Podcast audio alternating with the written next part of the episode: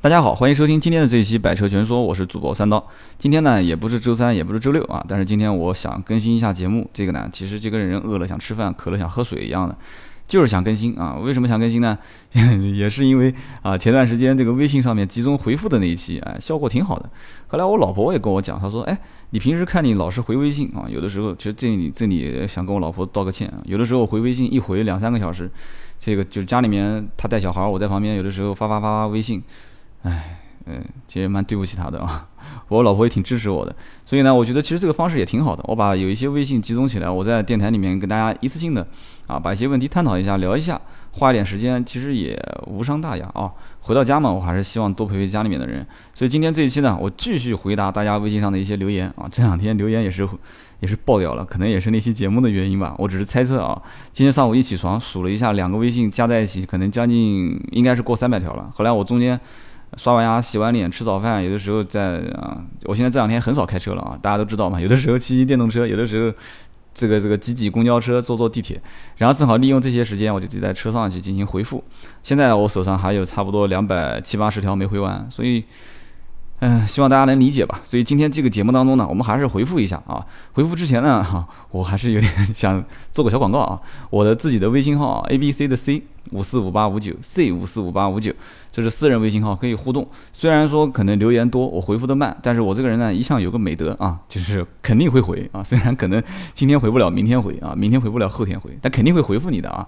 所以呢，这个 C 五四五八五九私人微信号，还有一个呢是 B 五四五八五九 A B 的 B 啊，这个是订阅号，每天我会有一个六十秒的语音发给你啊，骚扰你一下啊，你可以听可以不听。所以呢，就两个微信号。那么节目一开始呢，我们就切入主题啊，回答大家的一些问题啊。首先一个呢，这个是两个 A B C D F G 的 G 啊，G G 啊，这个是个姑娘啊，哎，这个姑娘是一个这个樱桃小丸子的头像啊，然后这个地区我也看不太出来，安德尔是哪里啊？然后他回复我啊，不是回复我，给我留言。他说：“你好，我想咨询一下，说雪佛兰的这个进口的 Spark 啊，S P A R K 啊，一点零这个车子当时是有这款车型进口的，然后呢是两款啊，一个是手动挡，一个是自动挡。他问我说，一一年买的，4S 店处理的，所以这个这个第一句话我当时就觉得有点 我看不太懂，我这个人有点钻牛角尖啊。他一一年买的，4S 店处理的是指客户，就是你想买的这个上家，他一一年买的这辆车。”买的是 4S 店处理的车，还是说这个车子是 4S 店一一年上的牌，最近准备处理的车啊？这个可能我想多了啊。他说一一年买的 4S 店处理的，行车公里数我不知道。现在是我想年底买啊，当时我的一滴汗就当时就准备流下来了啊。现在问我这个车年底买，然后完了之后说，呃，那个时候这个车应该已经过了质保了啊，现那个时候应该已经过质保了，所以说你还是要确定一下啊。不是应该这个车应肯定是应该过质保了啊！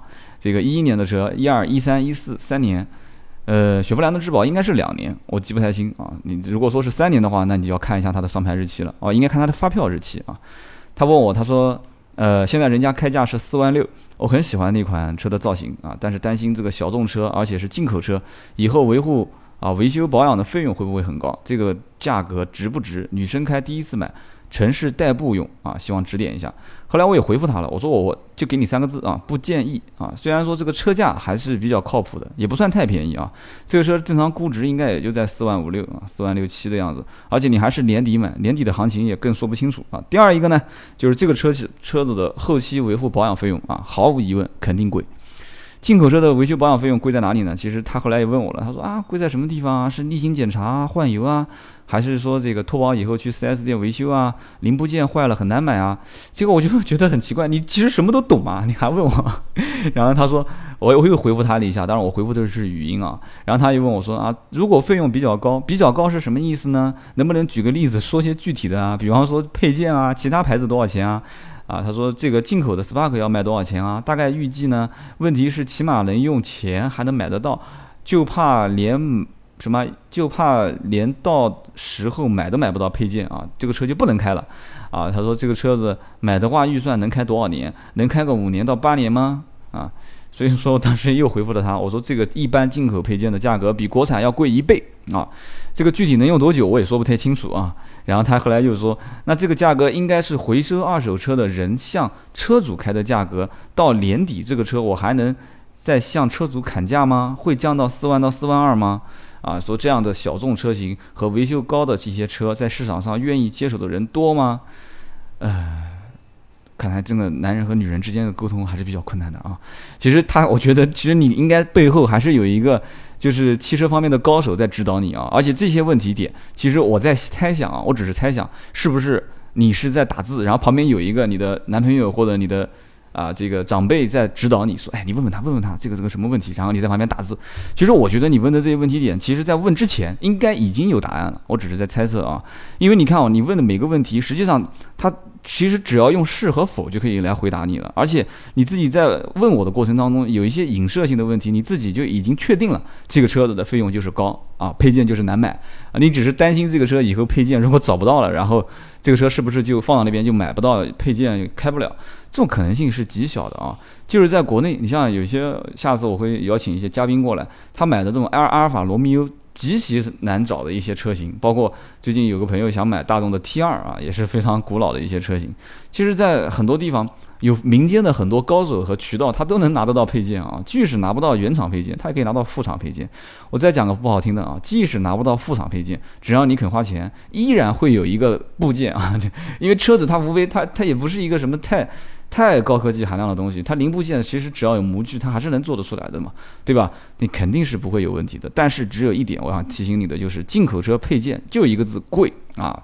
如果你特别喜欢这个造型，而且你也知道它是进口车，你想用它养它，维修保养的费用肯定是要在你的预算范围之内。至于贵到什么程度呢？你也不用太惊讶啊，不可能说一辆 Spark 卖的这个价格跟啊就是维修保养的价格跟一辆这个法拉利的价格一样，这不可能的啊！毕竟是一辆小排量的车，一点零。但是我更建议呢，你有四万多块钱，其实这车也还好了。你觉得它很漂亮吗？这个车的造型，你实际上真的有这个价格的话，你可以买辆这个奥拓嘛，对吧？其实我觉得奥拓也挺好的，同样也是一点零啊，三缸的车也很省油嘛，而且是国产的，零部件保养维修都很便宜，对吧？而且最近我在网上看奥拓的二手车挺多的，现在全国各地基本上二手车的行情还是非常好的，因为天气慢慢变热了嘛，对吧？而且这个二手车的整个市场交易也是呈现一个下降的趋势，所以这个时候去淘淘车呢，只要你不嫌热，一般来讲问题都不太大啊。你说什么年底再买啊这些，这说不清楚的，变数太多啊。好，这是刚刚的第一个网友的提问啊，一个网友提问就讲了将近七分钟，我们继续讲啊。然后哎，对了，我的这个网站上面每一天会有很多的这个叫。公共平台上有些朋友会留言，其实我之前跟大家讲了，我说公共平台的留言呢，尽量不要进呃留太多，因为这个我回复你的可能性不太大，因为这上面呢四十八小时不回复我就跟你不能联系了，而且我打字给你，你如果再看到我打给你的一些回回复，你再会提问我的话，我不经常在电脑面前上这个公共平台回复，哎，但是这个模式挺好的，我可以用节目的形式来回答大家啊，我们来看一下这个微信公共平台上的一些朋友的留言。啊，这个这个朋友挺挺挺照顾我的。这个人是叫哎，这个字很难读啊，我就不我就不说了啊，我才疏学浅，我真的说不出这是什么字啊，非常奇怪的一个字。他说刀哥啊，你每天一条回复，是不是要累死啊？可得注意身体啊。这个我会注意的。如果确实感觉到很很困难、很累的话，那我就我就不回复了，我把手机丢一边，我该做什么做什么。呃，谢谢大家的关心，谢谢。然后还有个朋友说，哎，这个刀哥，这个人叫张健啊，他说你能不能说一下雷诺的？风朗这款车，雷诺的风朗这款车，说实话我不是太了解，但是雷诺的南京这边的一些相关的负责人，我们关系还是不错的。我曾经跟他吃饭聊天，我也聊过，我说，哎，实话实讲，雷诺这个车到底怎么样？就是目前来讲的话，无论是从啊客户的反馈啊、维修保养的费用啊，还有包括车子的整体的一个这个返修率，然后呢，这个相关的领导啊，当然他不是说。他不是想说要要要要推荐我他买这个车，或者说从我这边要想拉一些客户，他就是我们吃饭之间闲聊。他说其实这个车说实话还是非常不错的，而且最关键的定价也不是想象中的那么贵，因为大家都会觉得说进口车定价很高嘛。然后他说这个车型现在主要就是一个在国内品牌知名度，而且呃法国人呢在中国。有一些这个大家都熟知的品牌嘛，什么标致啊、雪铁龙啊，所以雷诺在国内他心甘情愿做一些啊二线或者是三线的品牌，他对国内的市场的份额也不是太有野心啊，所以呢，它车子整体的品质还是不错的。这款车型呢，我也大概了解了一下，其实 CVT 无级变速2.0排量，家用来讲的话，其实这个价格其实能换很多不同的品牌啊，热门畅销的车型。但是呢，你能选择这样一款小众车型，说明你应该也是。比较比较这个特立独行的啊，特立独行的一个一个车主，所以呢，喜欢还是那句话啊，喜欢一定要看得顺眼。而且怎么说呢？你大概了解一下它后面的维护保养费用，只要能接受，大差不差，可以买，没什么太大问题。实话实讲啊，但我相信呢，雷诺这个品牌千万也不要做这个 欧宝这个这个路线啊，才在国内待了没几年，结果就退出中国市场了。我想应该问题不大。雷诺的风朗。我推荐可以买，没问题啊。包括那个这个车子，其实你也可以顺便看看这个菲亚特啊，菲亚特大家都知道的那个费翔啊啊，这个不是费翔，冬天里的一把火啊，费翔那个车也可以看看，有点像这两个车，有点像。虽然那个车子是带涡轮的，这个自然吸气的啊，你都可以看看，价格方面也差不多啊。我们继续往下看啊。这个哥们儿呢是叫单手耍大刀啊，这个挺霸气的啊！啊，我我不就是刀嘛，三刀。然后他说，在这我现在练的都是微信公共平台上的一些朋友留言。他说，三刀啊，我觉得你有些观点还是有值得讨论的地方啊。你之前发的那个是哪些国家的？这个车子不能买啊！举个例子，有些太牵强啊！你举的例子有点太牵强，看起来呢很有道理，但是呢，现在事实是啊，巴拉巴拉巴拉巴拉，这后面就不说了啊，这后面很多都涉及到政治的啊，我知道我的节目是不能 说这些东西的。然后他说这个完全是个人看法，对你呢没有个人的意见啊，但仅仅表达表达一下观点啊。我在这里面跟大家解释一下啊，但其实也不需要解释，我的那些文章大家其实一看就知道了嘛，那不是我写的，对吧？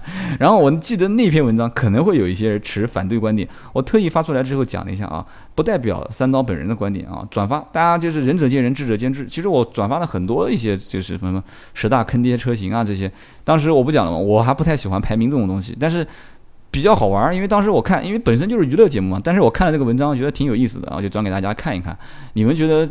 对吧？仁者见仁，智者见智啊！大家有什么想法就各自发表观点嘛。其实这样子的话，也可以增加大家的活跃性，对不对？好，我们继续往下看啊。然后，呃，稍等一下，这里面其实蛮多人在问问题的，而且也有问车子方面的事情。他说：“呃，刀哥啊，我走了一辆雅阁。哎，这个走了一辆雅阁是什么意思呢？是买了一辆雅阁，还是卖了一辆雅阁？在我们这边的这个话，其实叫走了一辆，就是叫卖了一辆啊。”他说：“刀哥，我走了一辆雅阁，三月底的车，现在去提的话，算不算库存车？”这个人叫小石，也是在公共平台上给我发了一个信息：“三月底的车，现在去提，算不算库存车？”那我的理解就是，这个车子的出厂日期是三月底，对吧？然后你订了一辆雅阁，最近订的，然后最近准备去提车，算不算库存？三月底的车子放到现在，雅阁车型现在是七月，马上八月，四到五个月，理论上讲不算。为什么呢？因为其实真正库存车的日期就是各个品牌不一样啊。像我以前从事的就是德系品牌的话，六个月一算才上才能算库存，就是自自就是自己店里面定义的库存车。而从厂家的定义来讲的话，六个月也不算。一般正常的话，一年啊，这叫一岁啊，就给车子过个生日，插个蛋糕啊，放里面 叫一岁新车啊，准新车啊，这个就叫做库存车啊，长库龄车。六个月的话呢，其实。你还不到六个月，七月份才四个月，算一般，只能算是不太畅销的车型。就是如果这个车特别畅销的话，我觉得也不应该放四个月。雅阁的车还是比较好卖的，可能你看的这款配置比较高。呃，你都已经定了嘛，那就不多说了。你如果没定的话，可以谈一谈嘛，价格这一块，对吧？因为毕竟库存时间比较长，每一家 4S 店的库存车它会算这个财务成本，哎，它是算财务成本，所以呢，你可以这个稍微的去了解一下，看看能不能再跟他要点东西什么的。但签了订单就算了啊。然后下面呢是一个大学刚毕业的朋友，他说：“哎，你好，我是九零后啊，马上就要实习工作了，恭喜恭喜啊！希望你在这工作事业上这个啊飞黄腾达。”然后他的网名也是，他网名没有字，只有一个顿号。他说：“啊，你能不能抽时间专门讲一期车辆贷款的事？不要忘了啊，车辆贷款请参考上一期啊，上一期有专门的一个听友提了问了啊，这样也挺好，你可以听一听，我讲的还是蛮细的，而且一看你就没有听过另外一档节目，就是我是一个卖车的，那里面我专门分了两期节目，专门讲就是汽车贷款。”呃，还是比较简单的。大学刚毕业，想肯定是想买辆车代步，没什么问题啊。然后还是要量力而行，听听我前面几期，就是最早的那一期《屌丝如何买车》，应该还会有一些启发。然后还有这个哥们儿姓杰啊，上面一个木底下三点水啊，四点水啊。然后杰杰就问我，他说麻烦可不可以讲一下 B 七零啊？我知道你想问我的是那个最新款的奔腾 B 七零，这款车我没开过啊，sorry 啊。完了之后，我曾经有一期是奔腾 B 五零啊，你可以参考一下。奔腾 B 七零 B 五零，其实这个车呢，现在目前来看的话，算不上太主流的车型，但是渐渐的已经被很多人所接受，因为它毕竟报价比较低。然后相应的一些啊优惠政策啊，然后再加上维修保养费费用，可能周边老百姓的口碑，慢慢的，我觉得国产车已经越来越走进老百姓的家庭，而且越来越让大家去接受。就像昨天我下班回来看了一下那个叫江铃江铃汽车，叫江铃御风啊，应该是叫江铃御风啊那款车，正好是看到了一个测试的视频。哎，我觉得还蛮蛮不错的。然后那个主持人小胖在里面讲啊讲解释说，这个车啊，无论是从真皮座椅的手感细腻程度，还是从各个地方的塑料的软硬程度，还是从这个啊驾驶过程中的体验的感觉啊，都是非常不错的。说实话，不过现在啊，我也不多说了，他们确实也不能讲说这个车非常不行啊。然后最最后不疼不痒的讲了几个这个啊后备箱的开关不是很方便啊什么的。所以说现在国产其实很多车型呢想做测评，嗯。可以没问题，但是我肯定不做啊，我肯定是不做测评，我只说我开过的车的体验好还是不好。所以大家其实最近我也看得出来，有几款车比较热销的 H 六啊，长城 H 六，然后呢这个长安的 CS 啊，这几款车型，有时间我这两天正好抽空可以去试一试，正好天热啊，他店里面人少，我就过去骚扰他们一下。然后奔腾 B 七零这个车子呢，实际上可以买，没什么问题，但是这个呢，我觉得可以稍微稍微观望一下啊，因为这个价格的呃幅度的区间应该还是会有一点的啊。然后这个呢叫张啊，Z H A N G 的一个听友就问我，他说：“哎，我前几天看了这个哈弗的 H 二啊，我觉得做工很不错，不管是内饰呢，还是这个发动机舱，看起来都很不错。呃，这里有个小问题，究竟这个车和台资啊合资的这个城市 S U V 有什么不足的地方，导致了车价的差距这么大？品质会差一半吗？啊，反正价格是差一半多，不知道你会有何见解啊？你看，很明显嘛，我说这个长城刚提到，然后往下翻就翻到一个朋友在问。”哈佛的车子现在目前来讲，其实真的卖得非常火啊！我曾经跟做哈佛的相关的这个领导聊过天，他们这个店实际上盈利的能力不比一家合资品牌的店的盈利能力要差，而且目前来讲，做工各方面慢慢的已经是非常非常有起色了，而且从它的发动机、变速箱总成，虽然说网上很多人也在报说啊这个车啊什么问题什么问题，但是你去看啊，不管是蒙迪欧啊、福克斯啊、啊大众啊，还是这个别克啊，其实大家都有在评价这个车子有些什么问题，什么问题，没有关系啊，有议论反而是件好事。但是呢，最关键的是有用不用心去做这个车。哈弗 H 二呢，其实问题不大，可以买。但是呢，你讲说这个车跟同级别的合资车差将近一半，那我就不知道你说什么车了啊？应该没那么多吧？你讲的是同排量的吗？同排量、同大小，然后同级别、同竞争的这个品牌竞品差一半啊？哦，应该不至于吧？应该不至于，你看一下子什么车，你到时候不行，你回个微信给我，这个有点夸张了啊。然后他跟我还提了一个建议，他说，呃，我上一期听你节目声音忽大忽小啊，其实这个呢跟大家说一声 sorry 啊，上一期呢我用手机录音，不小心手碰到了那个盖住了那个就是麦克风的位置，所以当时声音听的，后来我也听到了，有点忽大忽小。但是今天不要紧啊，今天我在这个我的小的工作室里面录啊，应该没什么太大问题。大家对这个音质也看一看，是不是有什么问题啊？还有人，你看，这是最多最多的一个问题啊，问说刀哥，你的座驾是什么呀？呃，我的座驾是这个雅迪牌锂电锂电池电动车，大家都知道的啊啊，其实也还好啊。我其实平时也带坐坐二手车啊，你懂的嘛。然后平时呢都比较节能环保啊，就是坐坐地铁啊，挤挤公交车什么的。屌丝就是这样子嘛，对吧？屌丝出行一定要做出屌丝的本质，一定要这样啊。然后这个哥们儿更直接啊，什么也不问了。这个哥们儿叫做图样图 simple，哦图，哈 哈哦你想说的是图样图 simple 啊？哦有才，太有才了，我我我都一时没反应过来啊。他用的中文打的字叫图样图 simple，他就直接打了一个字啊，CX 五啊。我知道了，我懂了。你是想卖一辆 CX 五的车，问我大概估价多少钱是吧？可以，没问题。下一次把你的这个联系线公里数发给我就可以了，谢谢啊。我们跳过看下一个问题啊。这个哥们儿讲说，N A N J I N G G U Y 南京，南京 guy，幸好是 G U Y 啊，你别吓我，我差点我就有点误解了。然后他说啊，都挺好的啊。然后建议能不能回答问题互动的时候有嘉宾在现场，这样可能会更好玩一些。我觉得就是。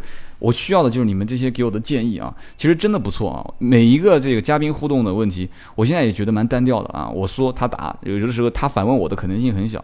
其实我现在有一期节目一直没放出来，就是嘉宾一直会啊比较主动的去聊天，讲一些专业的东西。所以呢，我觉得。以后跟嘉宾互动，把大家提的一些问题拿出来，然后我找一些汽车圈的朋友过来一起来解答，其实挺有意思的啊！非常感谢这个南京 gay 啊，不是南京 gay，南京改啊。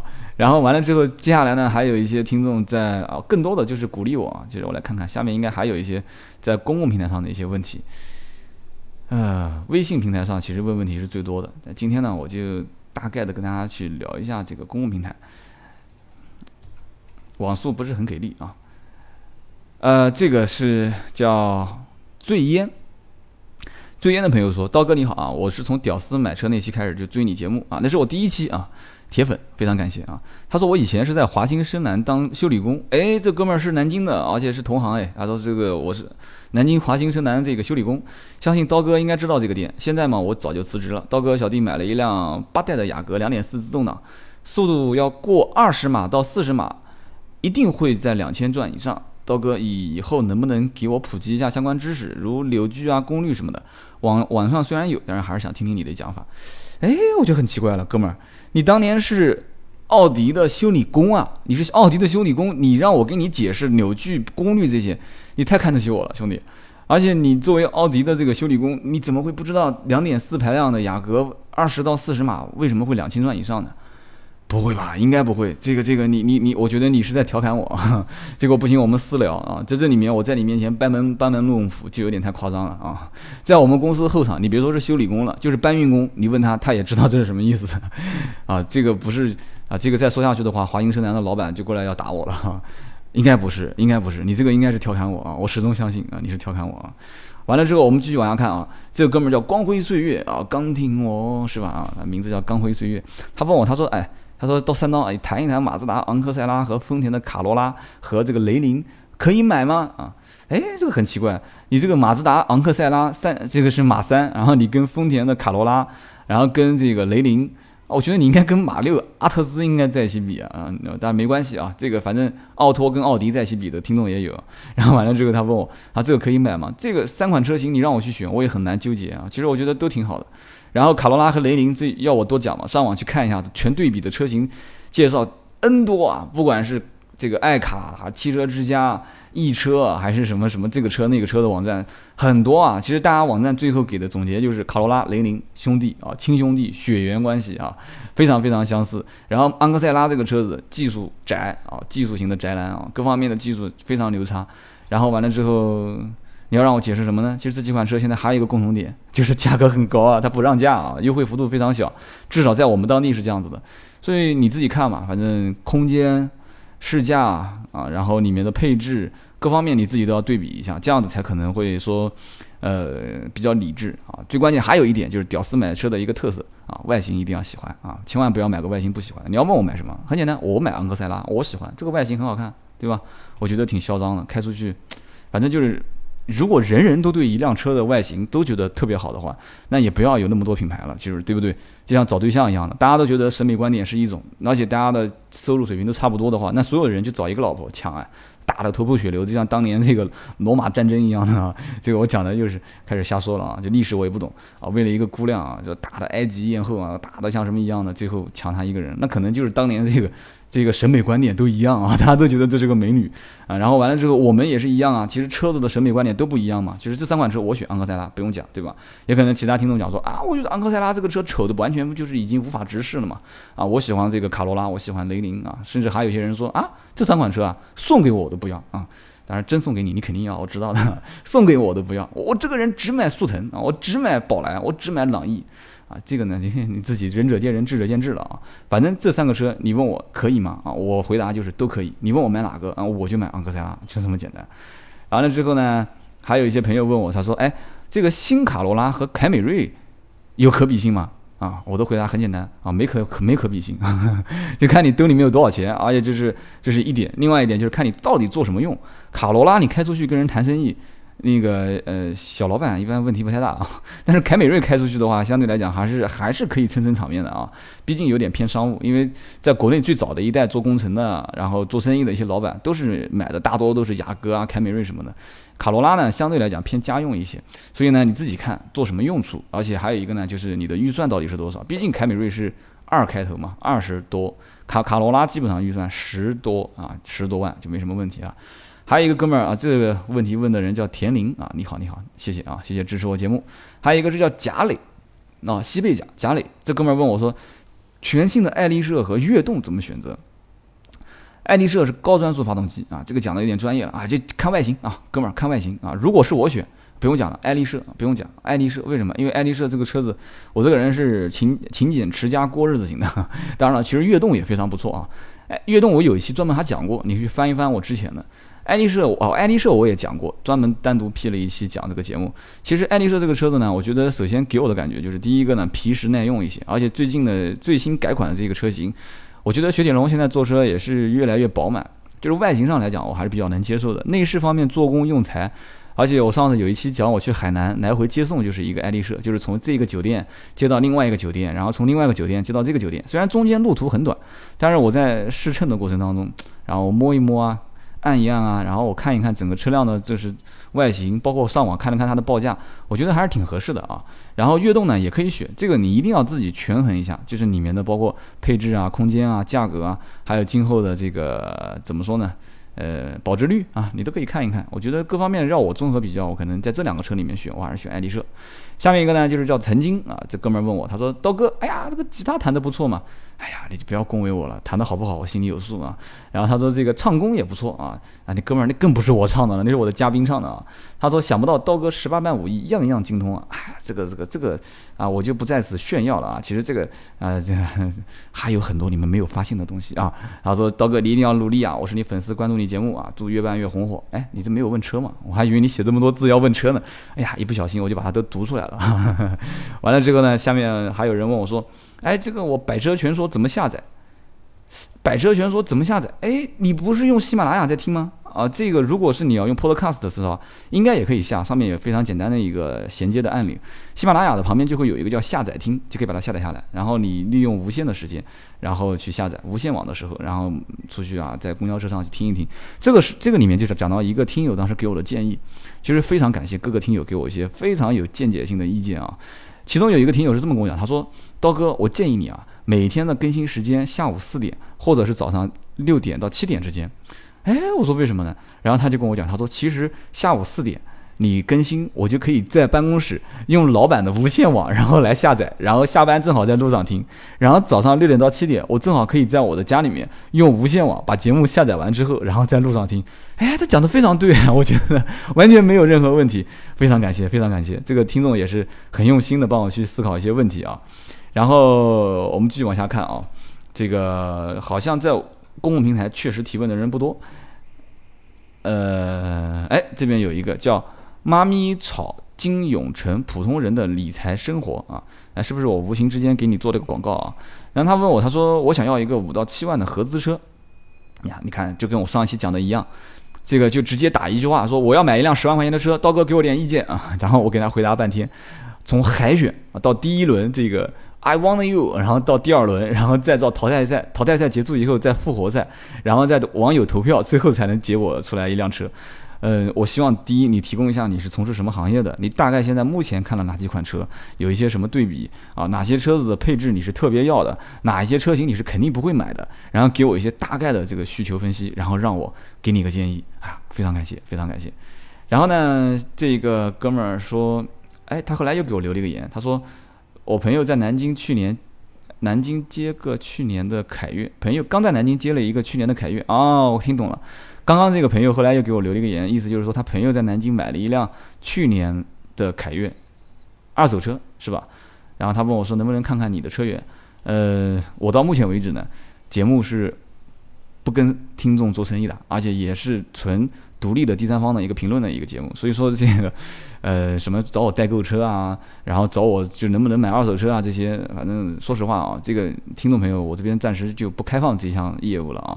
反正还是作为独立的评论比较好，但是呢，今后呢，我还是那句话，如果有跟车无关的一些啊冠名啊、节目赞助啊、广告啊，哎，这个我还是非常支持的，因为毕竟嘛，没有人跟钱过意不去，是吧？而且毕竟我们的粉丝是实实在在存在的啊，具体这个量是多少，其实真的现在目前我还没统计，等我的这个哪一天小工作室闲下来了，我统计统计看一看。但是活跃的粉丝还是非常多的，大家经常会跟我在一起聊聊天啊啊，微信上去沟通沟通啊。好，我们再看一看，其实这个公共平台里面的。问题还不算太多啊，这一个叫张刀客，那这个就做公共平台最后一个回答啊。然后他说，呃，三刀，我想买一辆 SUV，二十万左右，在网上看了不少的资料，有途观啊、RAV4 啊、CRV 啊、奇骏啊等等，这个级别好像奇骏不错，三刀你怎么看？还有呢，就是一五年要取消关税，汽车会降价吗？这个，哎，这个关于最后一个关税的问题，你就不要问我了啊！我一直也很疑惑啊。当年说什么加入 WTO 啊，进口车会降价，但是结果我看一点也没有变嘛，该加价还是加啊。然后结果又有人说今年一四年什么什么什么什么关贸总协定什么最后一年什么要放开政策，或会不会什么什么降价？我也没听到任何风声啊。然后你又现在说一五年说要取消关税。会不会降价啊？取消关税啊？什么时候会取消个人所得税啊？你请你早点告诉我，谢谢，非常感谢啊。完了，这个还有就是他问的这个 CRV 啊、Rav4 啊、奇骏啊，其实说实话，这些车型包括途观都是现在最热卖的主流车型啊。你一定要让我在里面给你比一个高低。其实网网站上面很多的对比车型都有，虽然说这个里面我都开过啊，Rav4、CRV 啊、奇骏，奇骏最新款我没有开过。最新款，实话实讲啊，到 4S 店我去啊，静态的去做了一下，其实我感觉做工各方面一般啊。虽然说跟以前老奇骏已经提升了非常多，但是还是一般啊。其实我没觉得很有太有特色的地方在，能让人让人眼前一亮的。但是这个车子目前其实呃怎么讲呢？包括价格也没什么优惠。你自己现在对奇骏非常有好感，其实这我不讲嘛，还是那句话，人对每一个东西它的定义不一样，可能你就是喜欢这种像奇骏的这种。呃，特别粗犷啊，就是感觉高大威猛的这种感觉啊。完了之后，就像昨天美国的一个听众问我，他说啊，国内有没有可能会进口那种，就是叫呃，就是像探险者这种尼桑的这种，有点有一点像越野啊，那不是叫有点，它就是越野啊，然后有一点跨界的这种感觉的这种车型。呃，我也跟他回答了，我说国内进口的可能性不大。就是看看奇骏就知道了嘛。虽然说它跟奇骏完全不是一个车，但是你看一看奇骏就知道了嘛。早年也是有柴油版，完了之后也是走这种很粗犷的越野的路线，SUV 的路线。但是这国内就是不畅销啊，它不是主流的这种车型。国内卖的好的就是 RAV4、CRV、途观啊，反正常年就是这几款车称霸啊，称王称霸，二十万左右级别的这个啊 SUV 的市场。所以说没有什么为什么，但是你很喜欢可以买，我也很支持你买，没什么太大问题。嗯，行。公共平台我回答完了之后，这期节目挂也很长，三十多分钟了。哎，今天我又忘了倒杯水，而且身上也没带烟啊，讲的我有点口干舌燥啊，有点口干舌燥。呃，要不我休息一下吧，剩下来的问题我就微信上给你们回复。然后啊，明天如果星期三啊，明天星期三不行的话，我再加一期，对吧？把一些典型的问题拿出来跟大家互动一下，聊一聊。这期节目呢，我马上录完我就上传啊，大家也给我一些反馈，到底这个节目感觉怎么样？嗯，没有问题。然后最后打个小广告，我的微信号 A B C 的 C 五四五八五九，还有一个我的公共平台就是 A B 的 B 订阅号啊，B 五四五八五九，是我每天会发六十秒的语音给你，骚扰你一下。好，感谢收听今天这期节目，我们下一期再见。